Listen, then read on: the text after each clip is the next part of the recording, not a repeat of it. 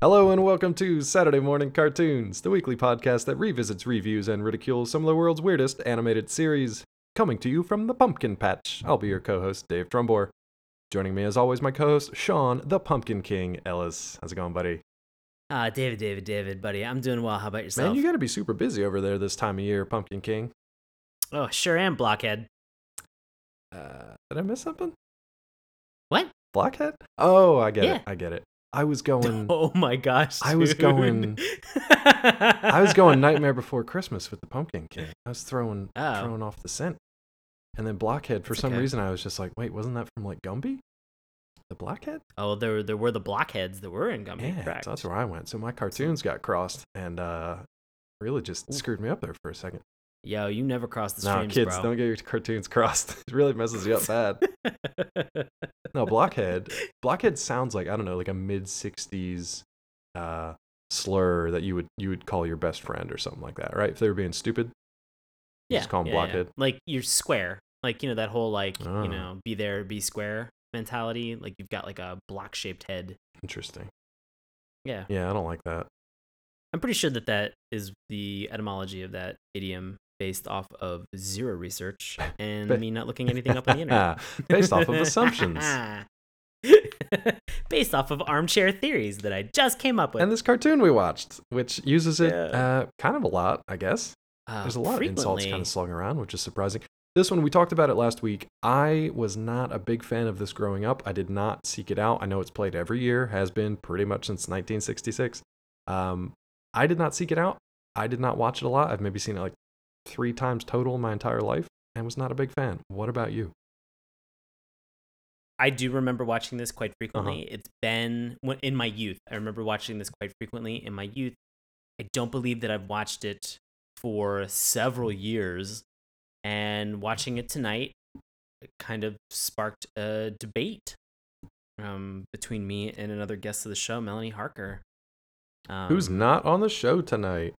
Who's not on the show tonight and so this was uh this was something that uh, i very i had very distinct opinions about this show and it was i had never actually really sat down and sort of i think dave and i had actually never really kind of tried to make these thoughts or ideas concrete until this evening Right. and so it's going to be kind of our job to sort of better articulate some of our thoughts and feelings behind this show and and sort of the the direction that we feel but yeah I, it was it was interesting because i was very hopeful Yeah. going into the cartoon and then i think maybe by the end of the show tonight i'm going to say whether or not i was uh, i felt fulfilled or uh, you know kind Like of let down or- happy Okay. you know with my with my ability to to be able to kind of take in and process this show or if this was something that you know i kind of took a completely different i, I don't it's hard Well, It's- we'll get into it because very- this is like for the first time I feel like in 125 episodes that we've actually had more to talk about thematically than yes. just like, hey, let's talk about all the crazy shit that happens in this bonkers cartoon. Where it's just Right. like that that just gives us enough leeway to talk about like who was making these decisions. This is more like a thematic thing where you can actually ha- you can actually have a conversation and discussion about it without actually talking about the plot of the show. So probably not a new direction for us, just a one episode departure, most likely. Because everything else And- does not lend itself to a philosophical discussion like Exosquad. right right yeah Turbo Teen Yeah, really leads so to the you know body dysmorphia and and kind of understanding some of the things that people go through Should we turn Uh, teenagers into hot rods? Discuss. uh yes 100% Next question. You know why? Uh, kids always want cars. Kids don't want to maintain or be responsible for those cars. Mhm. You make kid a car. You Solve have them both those responsible. problems. Then yeah, solve both those problems. Give them a car. Make them responsible for the car. Take care of yourself, everybody. That's what I'm trying Yeah, to don't buy them a car. Make them a car. make them into a Make car. them into Ugh. a car. I don't know how many times we have to Mm. say it. Uh, so you you want to give the folks out there some history about what we're actually talking about tonight? Absolutely. Thank you. It's the It's the Great Pumpkin Charlie Brown is a 1966 American primetime animated television special based on the comic strip Peanuts by Charles M. Schulz. The Emmy nominated Halloween special was the third Peanuts special and second holiday themed special following A Charlie Brown Christmas. to be produced and animated by Bill Melendez. CBS re aired the special annually through 2000, with ABC picking up the rights beginning in 2001, where it is now aired annually during the Halloween, Halloween where it is now aired annually during the Halloween season. Until the until 2013, ABC broadcast You're Not Elected, Charlie Brown, which aired immediately after It's a Great Pumpkin, as if to emphasize the proximity of Halloween to election day. Had you heard about that one? I'd never heard of that one. I had never heard of that one. And I don't, after watching this, I don't know that I want to watch it. The fact that I've never even heard of it probably doesn't bode super well. but maybe this year, because the election's so bonkers, maybe I will watch it. I think that my problem that I would have with it is because the election is so Mm. bonkers, and because uh, Charlie Brown uh, or the Peanuts comic strip in general just seems to map a lot of adult content onto children. Yeah. I would be, I'd have a little bit of, uh, I'd be hesitant to watch it to see these kids go through what would seem like a democratic process, Mhm. only to have things not either like fully mature or have their be spirits crushed. Yeah, it'd just be very. I feel like for Peanuts, it's a world of disappointment. Mm, that sound that was the alternate title originally for the comic strip. Right, disappointment. Charles M. Schulz. World of Disappointment. world of disappointment. Mm-hmm. And so I feel like for this world of disappointment, to watch something related to the election so close to this bonker electoral season would just further compound my stress level. Guys, I think what Sean is trying to say is please go vote and write in Charlie Brown. I'm pretty sure that's 100% what he's saying. oh my god, please do not write in Charlie Brown. so you heard it here first. Uh, there's only there's only one candidate, and there's one candidate only. Charlie know it. Brown. Charlie Brown. Downtown Charlie Brown. Down. Jesus. Oh, weird. I would actually vote for a cartoon character over the living cartoon characters this season, but uh, that's just me. Oh, really? Yeah, I mean, pick a cartoon. Ca- nah, we're not gonna go through that. I'll be here all night telling you I cartoons. want to I'd rather- vote for Turbo I'll vote Team. Marshall BraveStarr. Oh no. Yeah, and Vice President. What was his name? 4040? Uh, yeah, 40 40. 4040? That doesn't sound right for some reason. Is it 4040? I think 2020? okay. 20. Guys, we've gone so far down this rabbit hole now at this point. I think we're talking about peanuts. I think we're talking peanuts. We're definitely talking peanuts. I think we're talking peanuts. And specifically, like Sean mentioned, we're talking It's the Great Pumpkin, Charlie Brown, because we are still in kind of the throes of this isn't really, you know, Monster Madness month, but it is obviously Halloween themed. And this is the 50th anniversary of it. So that's, that's kind of a cool thing. Um, haven't heard much about that on TV, but by the time you guys are hearing this episode, you should be seeing it on TV or have seen it already. So, for any folks out there who don't know what this show is about, I'll give you a brief synopsis. With autumn in full swing, the Peanuts gang prepares for Halloween. Linus writes his annual letter to the Great Pumpkin, despite Charlie Brown's disbelief, Snoopy's laughter, Patty's assurance that the Great Pumpkin is a fake, and even his own sister Lucy's violent threat to make her brother stop. Only Sally, Charlie Brown's younger sister, who is smitten with Linus, supports him. That's the that's the crux of it right there. It's pretty much what you need to know. Right. Linus is obsessed with this belief that there's this entity known as the Great Pumpkin, and it is going to spring out of the most sincere pumpkin patch, which he hopes is his, and will then deliver toys to all the boys and girls. And it'll be a fantastic Halloween evening. So he's not doing all the other things that the other kids are doing, like raking leaves and then making costumes and going trick or treating and going to a Halloween party. He's sitting his ass in a pumpkin patch. Right. Yeah. So Ah. The end. Next time on Saturday morning cartoons, we'll be talking. Oh. I mean, it's it's honestly like that's a setup, but it's also like a summary of the entire plot. Yep. Yeah. For better and worse. I mean, I know there's people out there who love it, so I will apologize to you guys ahead of time. I do not love this cartoon.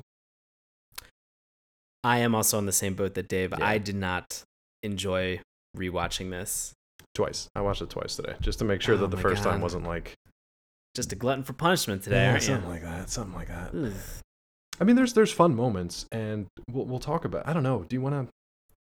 Let's talk about this theme song briefly. Just get into it like we normally Yeah. do. So the theme song is a similar theme song to start from what we're used to. So it's like that very Right. familiar kind of just like instrumental, very musical, and you'd know it as soon as you heard it. Right. I think that the Peanuts theme song is is a classic. I think that the second it comes on, Uh, you know, hearing some of the the piano music that goes along with it, you c it's immediately recognizable. It's lovely to hear. It's playful. It's fun. It's joyful, which in some cases just seems to be a complete contrast with what the actual sh- cartoon is itself. Right. Um, so you know that like dun dun dun dun dun dun dun, dun like that. It's so fun to hear. Like the second you hear it, you're enthused. I, I got enthusiastic. I remember all those scenes from like almost any Peanuts cartoon Yeah. where all the kids are kind of just dancing. Yeah, And exactly. it looks like they're just kind of like standing there, just like moving their heads back and forth and their their legs and not actually moving anywhere because it was too expensive to actually animate that process. exactly. And so it, it made me think of like things like that, which I know is from another Charlie Brown uh, cartoon, but it, it just made me happy to to hear and see that music and have that memory.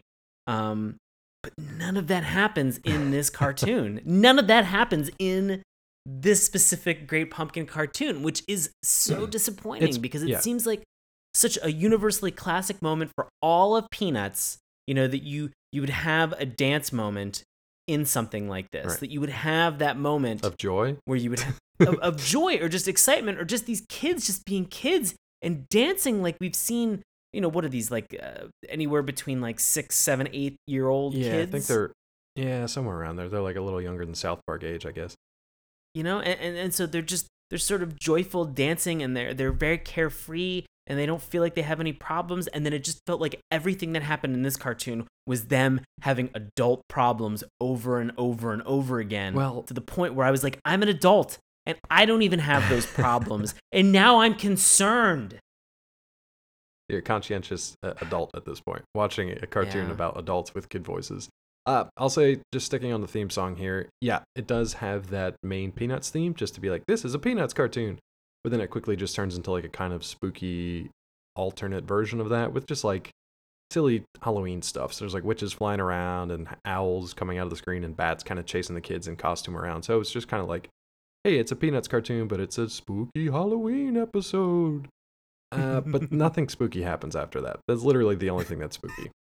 That's literally it. I mean, there's more like military drama and action in this piece than there is anything else spooky uh, for a section of it. So to call it a Halloween special, it's weird because this thing is like it's it's played every Halloween. It obviously centers on Halloween, but it almost has nothing to do with Halloween except that it's made up its own mythology.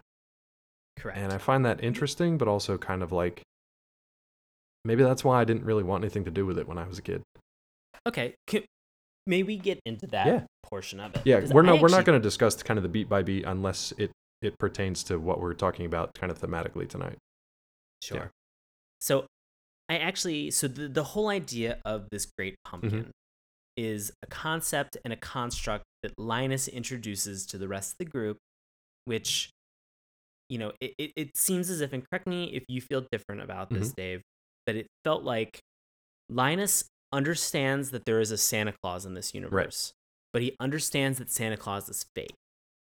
Well, I wouldn't I had that impression. I would say that he doesn't necessarily say that Santa Claus is fake. I would say that he equates his belief with the Great Pumpkin with Charlie Brown and probably everyone else's belief in Santa Claus. Because there's a line where when Linus is writing his letter to the Great Pumpkin and Charlie Brown's like, I can't, I, I don't believe that you believe in this stuff. And he's like, well, you happen to believe mm-hmm. in a guy who fly in Santa Claus who flies around at, you know, Christmas Right. time handing presents. This is the same thing. It's just like a, a Halloween theme. So to me, Right. he doesn't So- necessarily not believe in that. He just has an additional belief that there's this great pumpkin thing flying around. Right. And so I think the word that you hit on here is the most important is belief. Like he has this specific belief in something that is happening. That he has an expectation, he has this belief in this thing that if he is sincere enough, Yeah, and if his if his pumpkin patch is sincere enough, both Right. both of those things are important because both of them are stressed. and, and, and so if he is sincere enough, if his pumpkin patch is sincere enough, then he will be visited by the great pumpkin. And so uh, this sort of seemed like it could almost be a religious parable. Oh, 100 percent. in in a sense where Linus has this has this belief, his faith is tested, and you know, and, and you sort of go on that journey with him. Yeah. Is this kind of to sidebar, is this the normal hero's journey where something happens that changes him?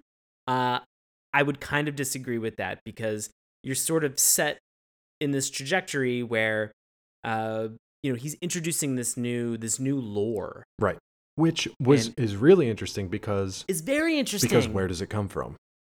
Yeah, The- exactly. A, there's no parents none around, so we can continue with our theme of dead kids for the month. That these kids might as well be in purgatory because they don't grow, they don't apparently mature, they don't have any. They have th- things that hand out candy, but you never see them. Um, so either they're just like robot humans, or they are parents. You just never hear or or see them. Um, I just figured that the person handing out the candy was Ed, Edd n Eddy, oh, that makes sense. Handing out just jawbreakers and rocks. in child un- in child purgatory. yeah, exactly. just handing everything out. It's actually just Ed and Nettie just stacked on top of each other in an overcoat. right. Yeah, just handing out candy. Um, but no, the the point with that was that we don't know where this came from. I mean, obviously it came from Schulz because he kind of made the whole thing up, but we don't know where Linus got it from. We don't know if he just made it up from whole cloth and has been doing this since he was a kid. We don't know if before he died his parents told him this story and he's Oh. we the point is we don't know where it came from. He says it, he believes it, and everybody else is so familiar with it that they're like, "Oh, what's what's that about?" Except for I think maybe Sally is hearing about it for the first time. yeah, it seems like Sally is uh is kind of being introduced to this lore for the first time, and she's a little bit hesitant, but she she has uh she's in love with Yeah. him. She's in love with Linus, and so you know, love love is a beautiful Love and very dangerous all. thing. Yeah. you know, because she will kind of follow him uh to the ends of all of this, you know, in order to to see it, and and she has her doubts. Right. Linus has his doubts. Uh, you know, and and ultimately there's sort of a what kind of felt to me like a half-hearted reveal uh with them sort of in this pumpkin patch at midnight with sort of what ends up transpiring Right. um that it doesn't really have a like a conclusion Right.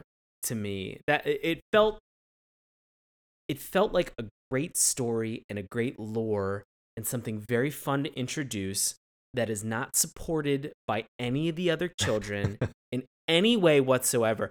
I would have been more interested to see what the great pumpkin celebration aspect and focus was for all of this. It would have been infinitely more enjoyable. It would have been something that it would have really kind of given these kids like a, a fun world and environment to play with, you know? Something that, you know, possibly could have been created since this is sort of like an American hallmark, this cartoon. It could have been something that could have been coupled or sort of attached to Halloween. It would have been and could have commercialized fun. to hell and back if this Hell, actually had like yeah. a like a ceremony or something with it. But then on the flip side of that, it would not be sort of this faith allegory.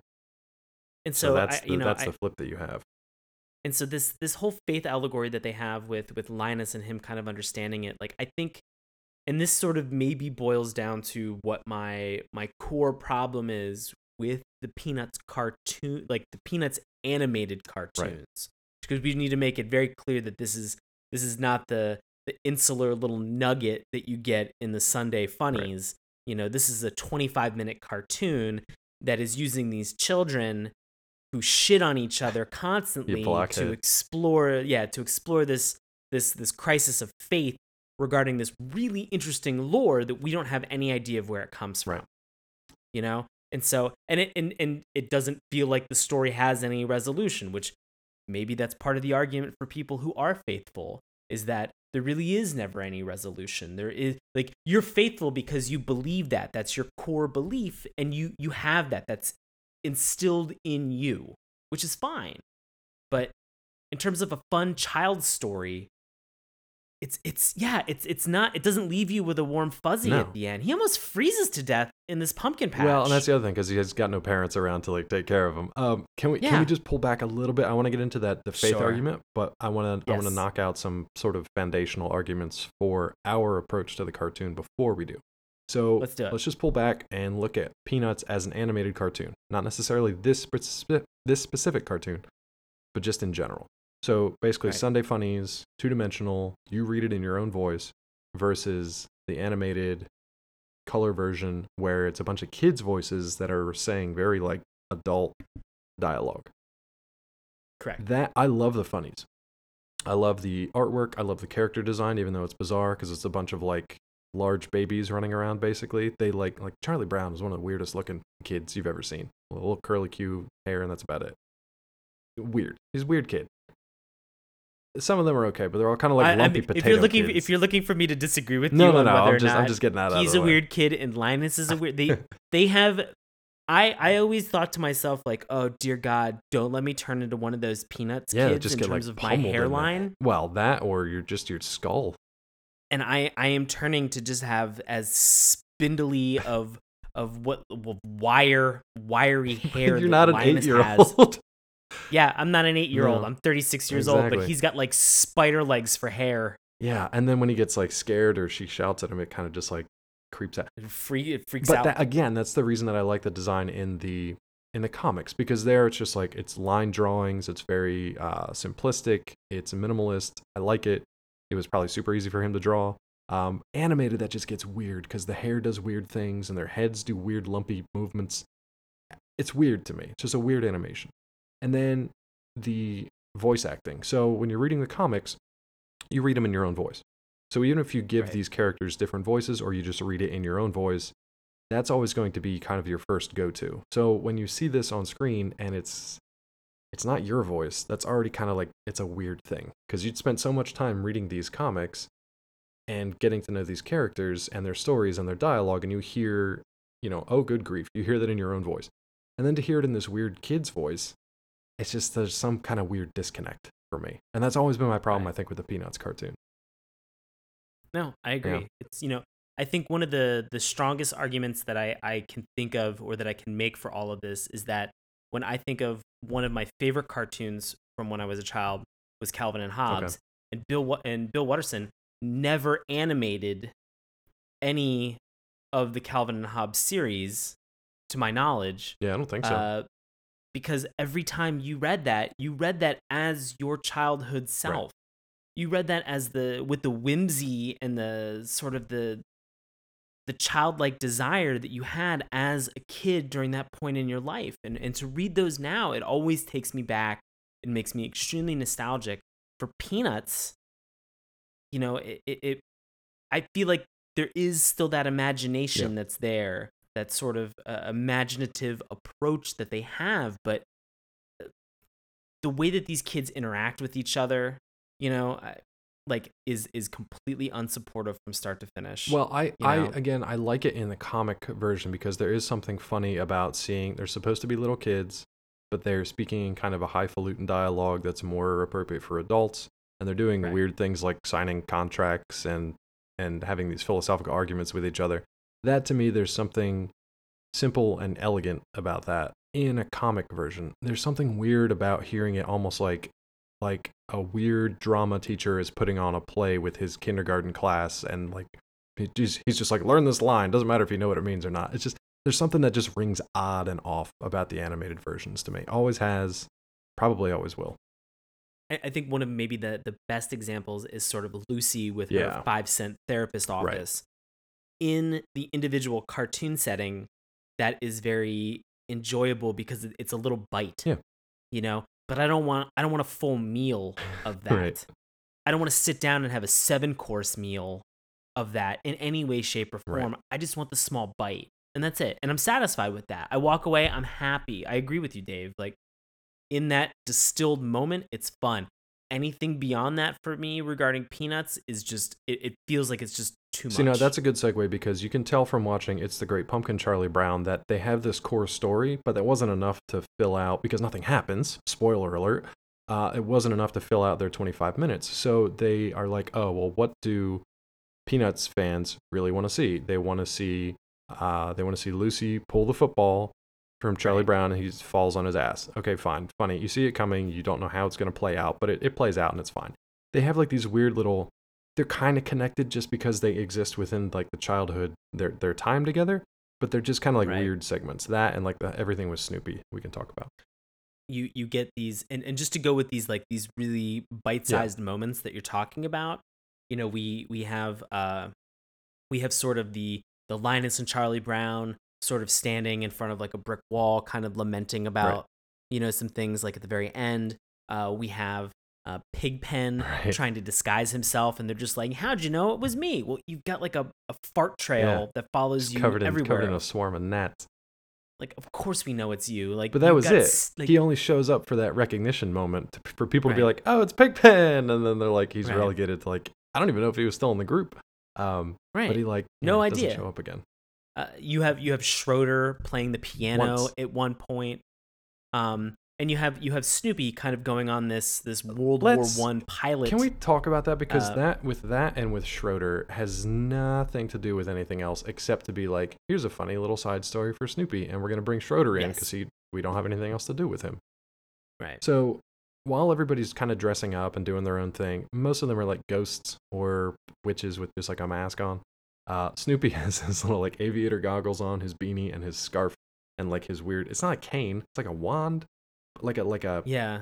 Was it MacArthur? Did MacArthur used to have that to like uh, like a conductor's baton to like point around, and then he would tuck it under his armpit as he walked I believe so. Yeah. regardless of whoever it was. Uh, so Snoopy at this point is the World War One flying ace.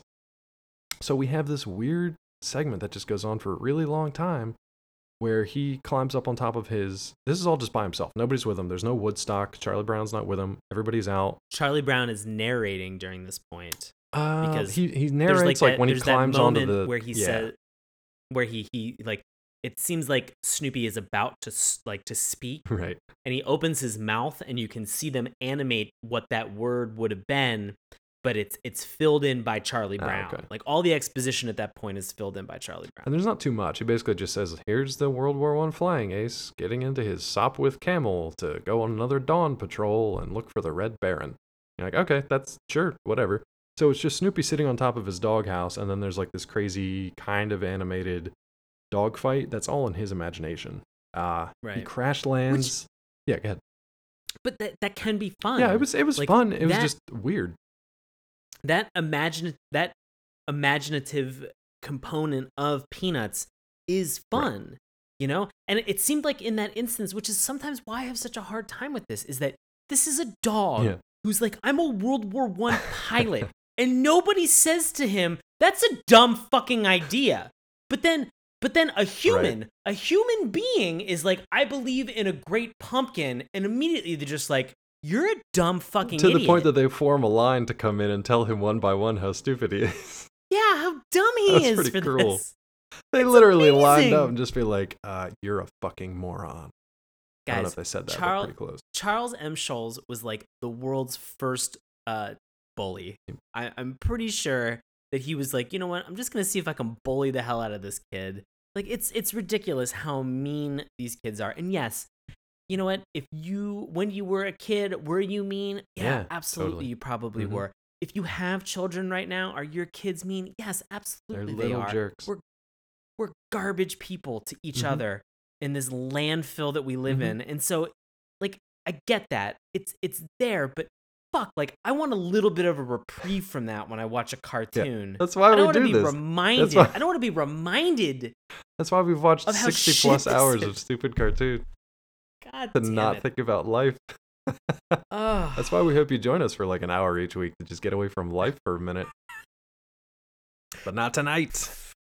Ugh. So okay, so he's on this trip, and I mean, and that's fine. There, that would have been enough if he like had a fight against the Red Baron, like the song, or you know, if he was just flying around and then he crash landed and then, and then went back to the party. Fine. No, he has to crash land behind enemy lines. He has to spend a fairly extended sequence walking through like the French countryside in order to get to safety, passing like way markers and mile markers, and climbing through trenches and swimming across rivers. And I'm just like, all right, I guess.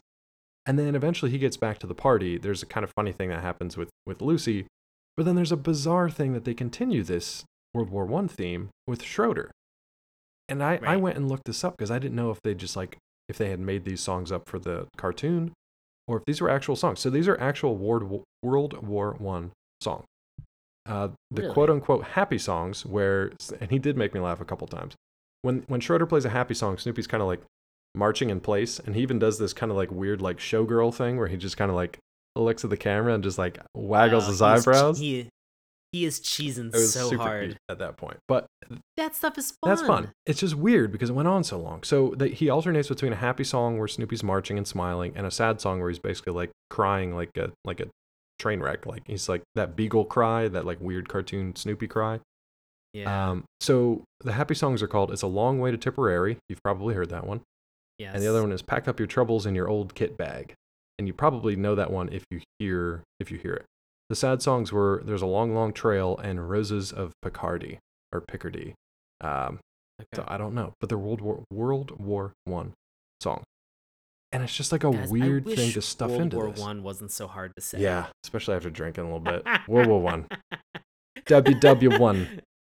WW Uno. Yeah. The Great War. It's just a weird Oh, thing to cram in here, though. Now, we should say that Schulz was a veteran of World War II, and Right. that was something that kind of like opened his eyes a little bit and may have affected, you know, stories later on. Um, so this is just like an interesting thing. Maybe he just became a historian afterwards and just thought it would be funny that Snoopy was a flying ace. I have no idea. Has nothing to do with the Great Pumpkin. Has nothing to do with Halloween except playing dress up, and has nothing to do with anything else except getting Schroeder a chance to, you know, play on his piano for a few minutes. Right. It was fine, but then that was pretty much it. Snoopy does have one more role to play in this, but we, we need to backtrack a little bit to talk more about. You want to focus on Linus? You want to focus on trick or treating? you want you want to talk trick or treat? Sure.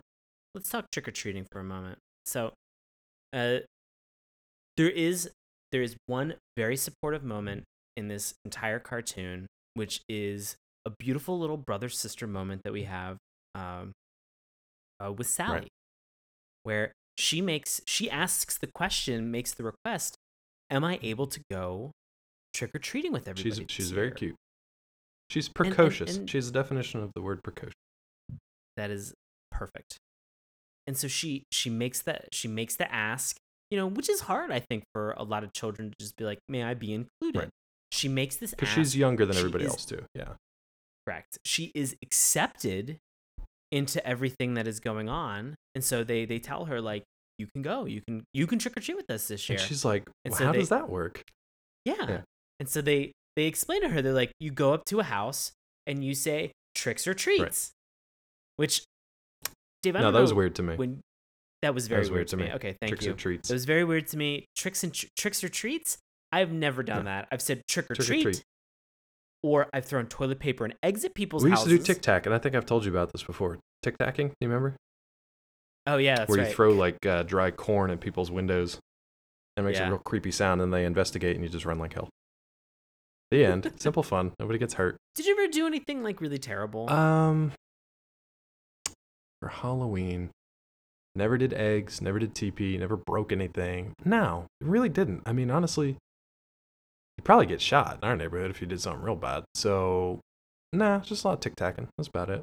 we uh we did we used to do toilet paper uh people would throw eggs at one another uh, there was a shaving cream like the gel shaving cream that shoots really Yeah. far um i one year uh found a fire extinguisher at somebody's house and sprayed people with fire extinguisher um which is not good to have on your person terrible idea. uh, especially because i began running after people trying to spray it and i would spray it in front of me and then i ran Right right through through it. it, myself and then put the fire extinguisher back for someone to use.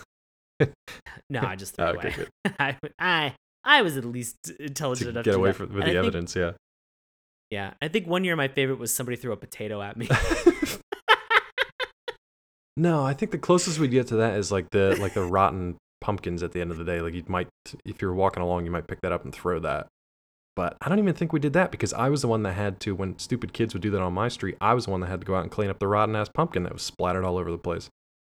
I remember one year distinctly, a friend's mom called all of the moms in the neighborhood uh, because we had evidently had like a huge egg, toilet paper, pumpkin, potato fight uh, outside of their place, and we had to all go out the next day with other people's like uh their like their lawn Yeah. hoses, and we had to spray down the street and push everything like into the gutter because it was just like it was a I'm mess. sure it was. Ugh, Shitty kids. See, be- kids are shitty. Twelve again. No, I Yeah. never did that. I actually I remember once we were trick or treating. It was my I was at my dad's house, and he was you know it was just him, and me and my brother. And my brother and I are about six years apart. So we were taking We talk about Andrew. Andrew talking about Andrew, not Andy, Talk about Andrew. not Andrew. Andy. Don't make that mistake. Didn't say it. Didn't Find say yourself it. mert in the bed.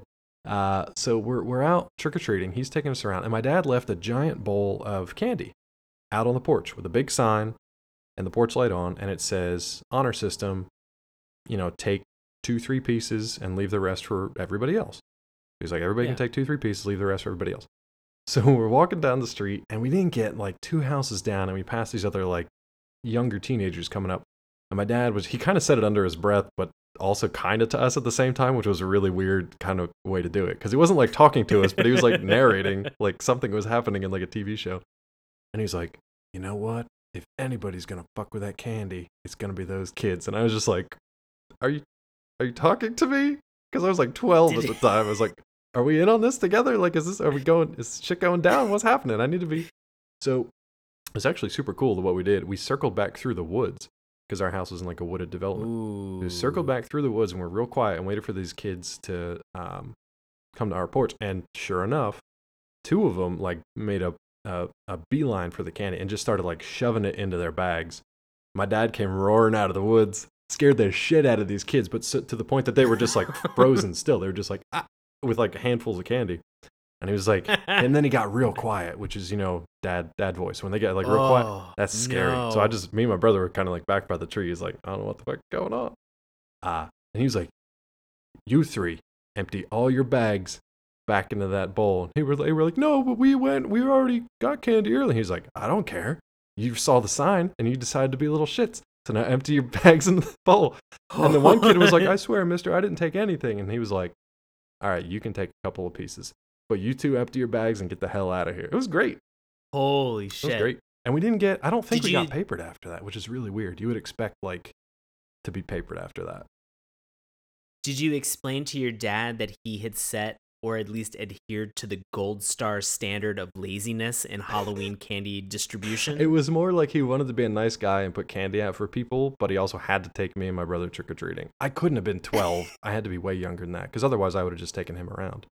Uh, yeah, he had to take us around. So there was nobody else there. Man. But that was pretty cool. Pretty cool. Ah, and then nobody touched I that like that. candy bowl the rest of the night. So we, we came back and, and gorged on it. Good times. Oh, God. But guess what wasn't good times? Watching these kids go around and trick or treat. And why wasn't that a good well, time? Well, it was a good time for some of them. They got like, I got a chocolate bar. I got a popcorn ball. Sucks for you. I got a quarter. Sucks for you. Even though a quarter back in Yeah. 1966 was probably pretty decent. Oh, I got a rock. I got a rock. Charlie Brown. Thanks, Charlie Rule Brown. three. Charlie Brown get a rock three times. And guess Yeah. what? Here's a shitty thing. Just like those kids learned that Halloween night, maybe like share with other people. If if you, me, and our friends are going out trick or treating, and for whatever reason one of us kept getting a rock, which is weird that multiple people Yeah. in purgatory would hand out rocks, I would be like, dude, that's really weird. So here's like some candy from me. Here's some candy from you know our other friends. Like we can each give up a few pieces of candy for you to have not a bag of rocks by the time you get home. Yeah, yeah, Right? right? So here's here's my concern: is back in 1966, who watched this and then was like, "Wait, can I throw rocks at kids? I'm sure some people were. Like, what Halloween in 1966 and 67 were like kids just stoned in a Well, cul-de-sac? it was up until that point. They were like, "Ugh, I guess I have to give like potato candy or like whatever, Potato whatever I got laying around, boiled peanuts, whatever." Boiled and then in '66, they were like, "Oh, I can throw rocks at kids, and they won't come around taking my sweet, sweet witch candy." And then in 1978, when Halloween came out, you could just start murdering kids. So it was a a logical progression, but we weren't quite there yet. Ah. Um, what was interesting actually was so many people were upset in the real world. So many people were upset with Charlie Brown only getting rocks for trick or treat that they sent Schulz bags of candy that said, "This is just for Charlie Brown." So that's kind of cute. Like people from all over the world were like, "This candy's for Charlie Brown." I'm sure he had a shitload, uh, but it's kind of a cute story. that is kind of Yeah, fun. I do like Way that. cuter than what actually happens in the cartoon because they don't do that. Yeah. Because they don't do that at No. all. In fact, at the end or the conclusion of their Halloween expedition, they decide that they're all going to go over to a Halloween party. Yeah. Violet's throwing a party.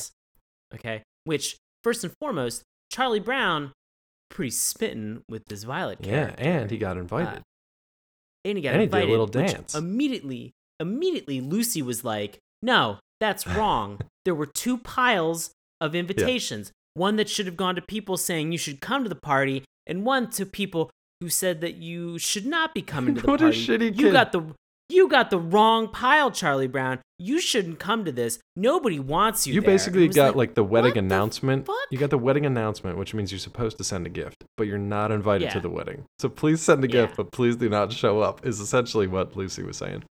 She's a real I'm brat. surprised he didn't just throw those rocks right through the, the- Charlie- the window of that Charlie house. should just hold on to Halloween rocks year after year. Ugh. Yeah, Just a rock party with uh, yeah. that pillowcase full of stones. just come out swinging. Uh, yeah. So But so they go to the party, to and the th- it looks like there's going to be like a moment of like redemption and kind of like joy, right? For Charlie Brown for Yes. like one second. No. one second. It doesn't happen No. for like two seconds. They're like it's like all the girls, and they there's like a pumpkin on the table, and they're like all the girls are like Charlie Brown, you should be our model, and he gets like all flustered. He's like, oh, oh, finally someone's recognizing my my handsome features of this cue ball Yeah. head with a curly cue pigtail coming out of my forehead. Right. And then they do something pretty shitty where they use the back of his head as like a template for drawing uh, the pattern of a jack o' lantern that they're going to cut. So they just Right. essentially draw another jack o' lantern face on the back of his big bald head. He's not super thrilled with that. and I love the fa- I, like I love to hate the fact that his reaction ultimately is just sort of that like flat face emoji that ha- is just sort of like with the thin lip. It's just like mm, Mm. But like red face too. He's mm. not thrilled. Yeah, But that's that's pretty much off. the end of things for Charlie Brown. I mean, So, except for the very last scene. I mean, star of the show doesn't let- really do anything. let me talk about these two other nuggets that are in here. Let's talk about nuggets. that that are again um they're either extremely demeaning towards women Okay. or they're progressive towards women. Okie dokie. Oh, okay. I know one. Yeah. So we have a moment where Lucy is about to bob for apples, Okay. okay? And she's like, "Oh, great. You know, bobbing for apples." And somebody like off camera, like somebody just goes, "Oh, Lucy, you'll be great for this. You've got the perfect mouth for it." And you're like, "What?"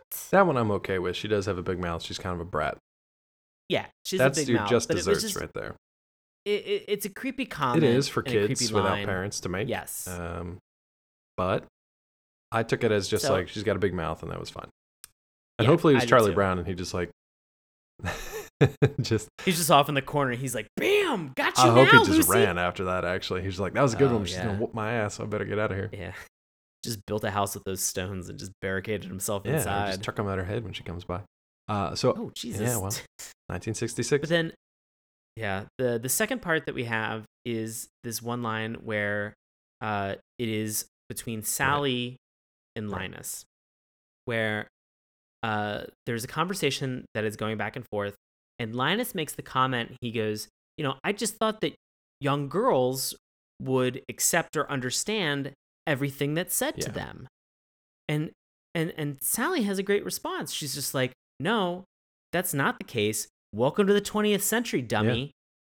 And just sort of like puts the kibosh on it right Yeah. there. And to me, I was like, that's great. Like he had a he had a moderately sexist Right. remark towards young Right. women and then it is immediately shot down like succinctly, like sniper like Oh, yeah. precision. See, and I, and I like that you too because this will lead into our next topic, which will probably close out the conversation uh, for tonight. But I like that she said it that way because it also lets you know that this whole time that she's been sitting with Linus was not because she's buying his bullshit about the Great Pumpkin or really even cares about it quite that much. Like it'd be a cool thing if it happened that she could share with him. She just wants to spend time with him because she likes him. So she's Right. not, you know, 80% of it is that she likes Linus and just wants to spend time with him even though she says like if you try to hold my hand i'll knock your block off or whatever. I'll slug you. Right. um, but there's like 20% that maybe she could be swayed to believe in the great pumpkin. That blows up terribly at the end. I will say before we get into this faith kind of discussion uh, sally has a great line earlier on which kind of defines how precocious she is when she's asking about the method and the manner of tricks or treats. And she's like you know lucy says you go around you knock on the doors and then you get candy and she's like is it legal and Lucy's like, That's yeah, right. of course it's legal. And she's like, I'm glad to hear that it's legal. I wouldn't want to be accused of taking part in a rumble. And I was just like, what is that? what are you? So what are you saying? That's so cute. taking taking part, Taking part in a in a rumble. rumble.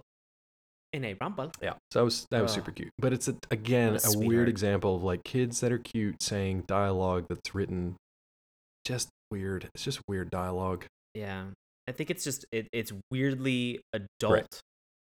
Uh, weirdly adult dialogue mapped onto a children, and that that is a relatively standard trope of having Yeah. like young, intelligent child who provides context and exposition for the adults. The only problem is, is that in this case, there are no fucking adults. So who were they actually convincing or educating or ha- or giving a self realization to? Nobody. It's just nobody's there to hear. Right. it. Even in like South these, Park. these things are said. Yeah. even in South Park, these kids they can be alternately shitty to each other, they can be friendly to each other, and they can be wildly imaginative and also very uh, mature and philosophical at the same time. Usually, in contrast to the the adults who are the complete opposite of anything mature or rational or normal. The adults are usually the Right. bonkers ones, and the kids are kind of like obviously Stone and Parker. But you don't have that for Peanuts. You just have kids being older than they should be, but also being shitty to each other and nobody really learns anything and there's no recourse for anything but also nothing good happens. So i don't know why people Yeah. love this one so much. Uh, i don't get it. But we'll get into the it i think it's time to get into the big question here. Yeah, let's get into this this final philosophical question for this. there's a lot that can be unpacked here and i don't know which way the show creators and writers want you i don't know which way they would come out of this thinking i don't know if they are pro faith and have drawn this up to be like if you believe in something then no matter what happens you still believe in it. It, it doesn't because a thing doesn't happen the way you want it to happen doesn't take away from your faith. Sometimes it can strengthen it. Or they could be saying sometimes people's beliefs are so ludicrous and based on nothing that even when they don't come true people want to believe so much in something that doesn't exist that they just make excuses for why it didn't work out the way it did.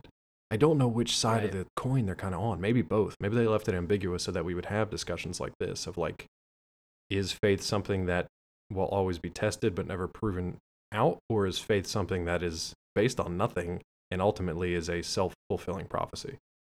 So I kind of approached it initially from the idea of what's important to Mhm. me. Like what's important to Sean Ellis, like the viewer on this. And I think that that's hard because I think that it is written, as you mentioned, in such an ambiguous way that everybody can take away the message that they need, Right. that they they have to have. I'm not I'm not a religious Right. person. I'm not a faithful person um, in terms of the religious angle and aspect Right. of it. Uh, and so for me, it was something where you know you're you're introduced to this this idea, this this belief uh, that that Linus has, and I think because I've seen a lot of friends and family that are around me that that do have faith, that do have a belief structure in something that is extremely important to Mhm. them.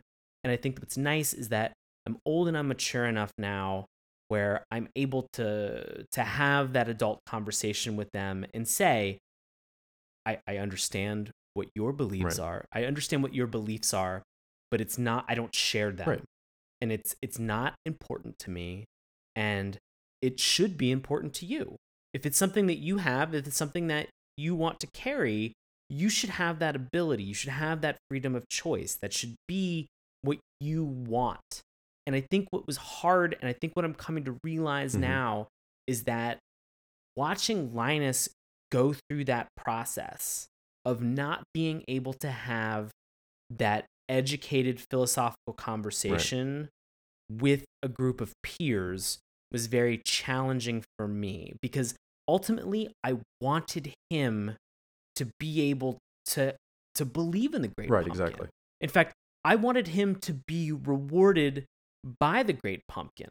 You know, I wanted that great pumpkin to show up and shower him with gifts, and I wanted him to be happy and ultimately satisfied with the journey and the belief that he had. Do I share that? Fuck no. Like, absolutely not. There's no such thing as a great We pumpkin. just just to be clear, we are recording this in the middle of a pumpkin patch right now because I made Sean come out and sit uh tonight to hope that the great pumpkin does show up. So we are in the middle. So if I'm, it sounds like I'm not really paying attention. It's just because I'm looking around to make sure like everything is super sincere, that there's no signs of hypocrisy. That I say when the great pumpkin shows up and not if the great pumpkin shows up. I'm trying to stay positive about stuff.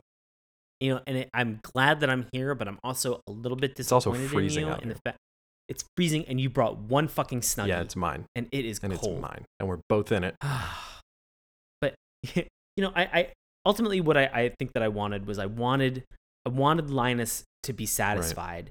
He was one person who, because of the because of his belief, because of his stance that he was taking on this, and the the level of concern with other people, he was no in no way, shape, or form was he that dick family member on Facebook that is just like, believe in my thing, otherwise I'm gonna unfriend you because I don't want to fucking talk about Right. shit in an actual adult manner.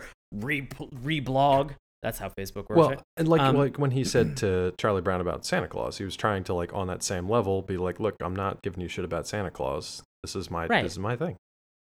you know and i i wanted him to be i because he was so kind sincere and respectful of everybody else i wanted him to get the thing that he wanted i wanted him to go in that direction i wanted him to have some satisfaction and the challenge that i think that i'm ultimately having with this is that it was never given to No. him he was disappointed from start to finish he was criticized he was made fun of and and again if you have that belief, if that's a core value of yours, if it's something that you want to carry Mhm. with you, you should do that. I don't have any problem with that. I don't feel the same way, but that's okay because you know what? Linus never expected me to be that Right. way.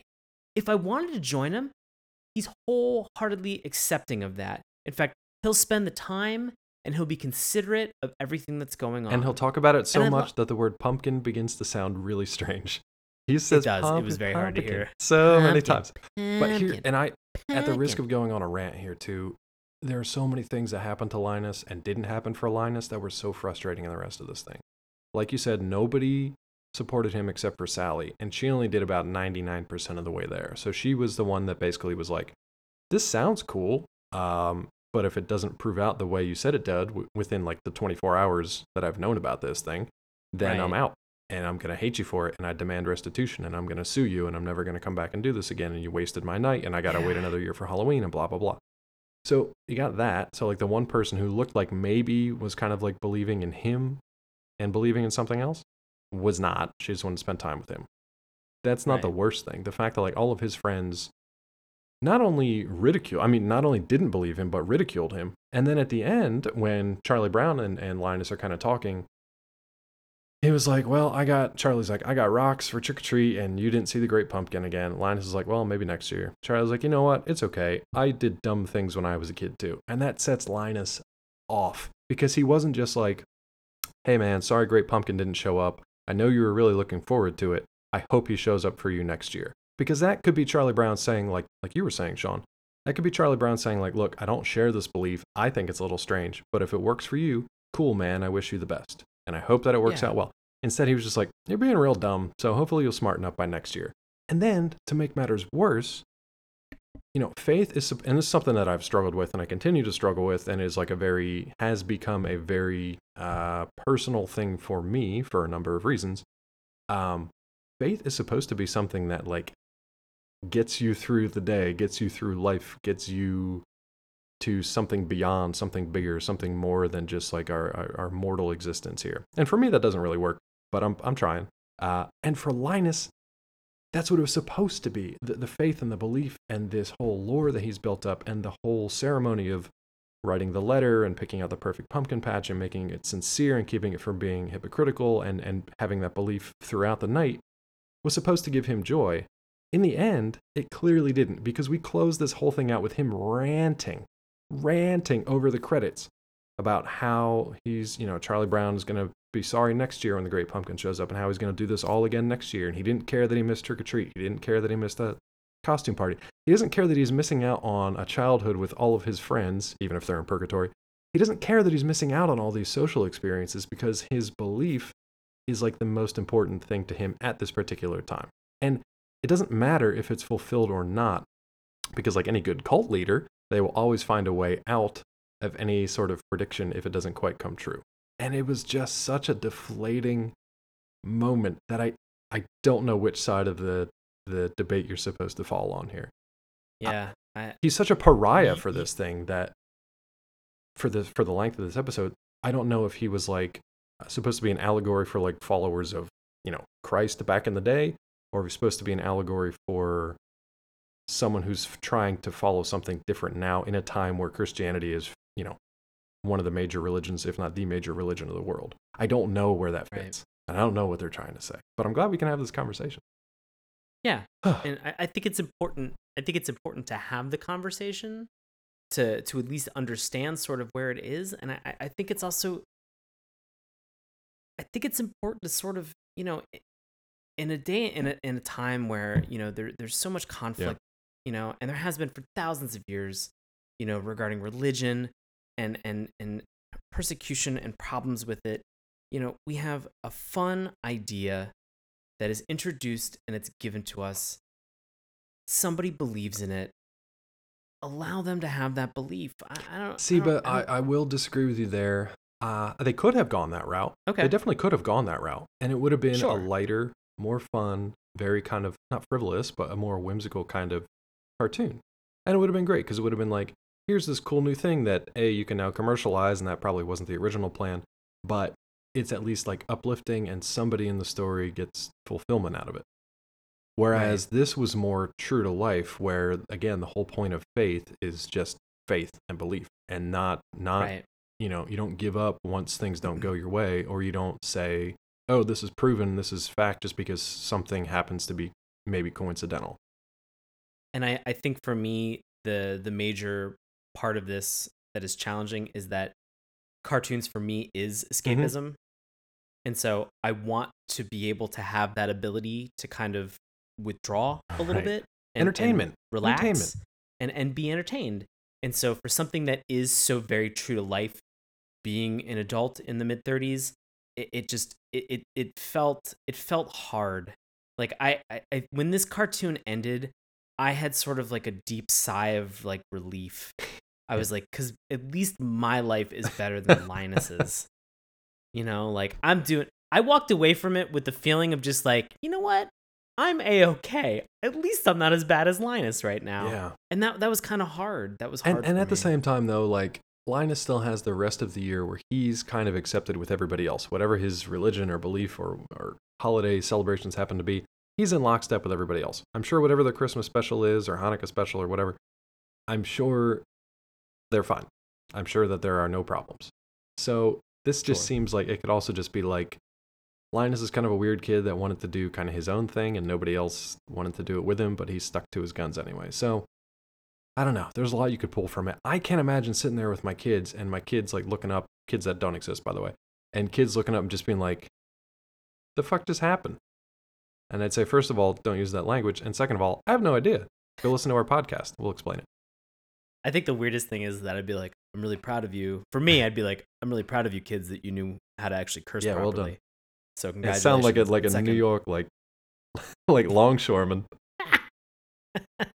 I'd be like, second of all, let's uh let's watch some Batman. Yeah. Third of all, stop watching Die Hard so many times when I'm at work.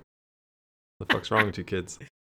I I I think that I had one final positive takeaway. Okay. So, do you think that in, in, terms of the faith and, and belief that Linus has, I think that we've both presented some some interesting arguments and ideas around it. Anything else that we can conclude on before I go to the one positive thing that I think I took away from all of um, this? I mean, there there literally was a book written on the religious, um, the religious kind of uh, story or parallels that you could draw from this. So if you go to the wiki page, you there's literally a book written on the special for the, the religious uh, parallels to this. But for me, oh, I don't I don't think I have any more at the moment. So what do you yeah. got? Ladies and gentlemen, uh, whoever you are looking for in your life, and I say this I say this wholeheartedly. If you are looking for if you are a, if you are in a same sex or you are in um, you know heterosexual uh, a heterosexual relationship, thank you, Dave. Um, and and you are looking uh, for another partner, or if you are in just simply the idea of self love, find somebody who looks at you the same way that Sally looks at Linus. Uh, and, and I'm not saying this because uh, uh, of how doting she is. We've already established that she has strong opinions about things and she has her own ideas and she is an independent child person woman right in this cartoon. All right, I, I say just the the fact that there's this such a beautiful moment where that is one of maybe the few cartoonish moments really in this whole thing where Sally looks at Linus and you just see those little hearts Oh yeah. come up heart balloons. come up above her Yeah. head, you know, uh, where she is just she is smitten, she is in love with somebody, and I think that that to me was like the one really beautiful Yeah. takeaway is just look for somebody who you are interested in. You know what they, as we've established in, in in this episode and just watching this cartoon, you know what they may not always have the same beliefs or values that you have, but if you're able to have an honest and responsible and respectful discussion with them like that type of of of of love of outlook uh, of just being able to take somebody in in that way i think that that's just so beautiful to me i was just like what a wonderful thing to put in this cartoon uh, that ultimately i think you said the word perfectly was deflate Yeah. because this cartoon had this fun lore and idea and it just sort of seemed to deflate over the course of 25 minutes but just that one key takeaway of just somebody that you might not disagree with that might believe that there is a great pumpkin that's out there that you might go out there to try to support them in that sense. And you know what? I think ultimately that's something that linus really appreciated Yeah. was being out there with her not being alone and having at least the opportunity to share his vision and his belief with her. It didn't have to come true. In fact it No. didn't you know but he he was able to at least inform her about what was going Yeah. on and she was respectful about it much l- unlike any of the other kids that Uh, were in the show I mean, she threatened to sue him at the end and demanded restitution, but I think that's just because she was kind of upset too. I will say there was Yeah. one more kind of sweet thing where Lucy does come out at four in the morning um, and picks Linus up off the ground. He's sitting shivering under his blanket in the pumpkin patch. She does bring him in and, and kind of put him to bed. So she didn't support him in any way, but she kept him from dying. So that's something Yeah. for kids in a mm-hmm. cartoon. i don't know if that was as much sweet as it was Not I've murder. never seen more. yeah, not murderous. I've never seen more cartoon children with just with drawn with animated frowns that seem to get progressively Yeah. worse over the course of a show. Or to, Like, to the know, point of like kids- moderate hypothermia Yeah. in a pumpkin patch. And I think this show takes place in like it- Wisconsin too, or like Indiana, somewhere fairly cold. Yeah. Yikes. Well, that's our review. Um, We've got some other We reviews though do. from other people. are we? Do you want to do recommendations after these reviews? See if they sway your opinion one way or the other. Yeah, yeah, yeah. All let's right. do You want to take the first one from uh, Andy B? Sure. So Andy B from England starts his review and it says, "Wonderful." Heads up, ten out of 10 ten, stars from 10 Andy B. 10. I adore this classic American animation. The Peanuts characters have deservedly found fame well beyond American shores. Indeed, they are legendary, and this animation is, to my mind, the very best. Who could fail to be touched by Linus's faith as he waits for the pu- pumpkin, or he, as he waits in the pumpkin patch? What a character he is! Sensitive, kind, wise beyond his years, long suffering. Lucy sees that, blanket hugging, and a believer in the great pumpkin. Charlie Brown's experience of trick or treating, how bitter sweet childhood is, Snoopy's fantasy life, Sally's devotion to Linus, the wonderful Lucy and Linus theme all add up to a tremendous show. Every bit is excellent as the famous comic strip. Highly recommended. And we chose that one not only because it was a glowing recommendation, but because they actually mentioned faith. Uh, so many of these reviews, Right. and there's a lot of them out there, so many of these reviews just seem to gloss over the fact that, like, this is kind of a faith allegory. Uh, you don't have to read it that way. You can just say it's about Halloween and pumpkins and stuff, and that's neat. But, I mean, if you want to dig a little bit deeper, the fact that we did it on this podcast means that, come on, guys, get your shit together. You Come should on, be able to do it if us potato heads can. So, Oh, come on, guys. but then we have a difference of opinion from Duraflex from Ohio. let's do, do it, oh god. This 2 out of 10 star review is titled What was Charles Schultz spelled wrong thinking? I'm sorry, but this has got to be one of the most inane TV cartoons ever made. It's hard to believe that the same people who made A Charlie Brown Christmas ever came up with this. Great Pumpkin is pointless and just plain stupid. There is no Great Pumpkin. When I have to try and explain this nonsensical elements of a cartoon to our seven year old who can watch almost anything, including documentaries on the Wright brothers or other historical figures, something's not right. It's unbelievable that this junk is still airing on network TV more than 40 years after it was made. Duraflex. You stink, Duraflex. I don't really blame them. I blame them for completely glossing over the reason that there was no Great Pumpkin. Uh, they Right. missed that, and I worry about their seven year old. Hopefully, they'll figure it out by this point. They should be like Woo. almost graduating by this point. Um, it's not that bad. It's not a two out of ten. That's garbage talk. Um, but do you recommend it? And if not, does it get the dip? Uh, I'll start off with the second question Ooh. first. Definitely does not Okay. get the dip.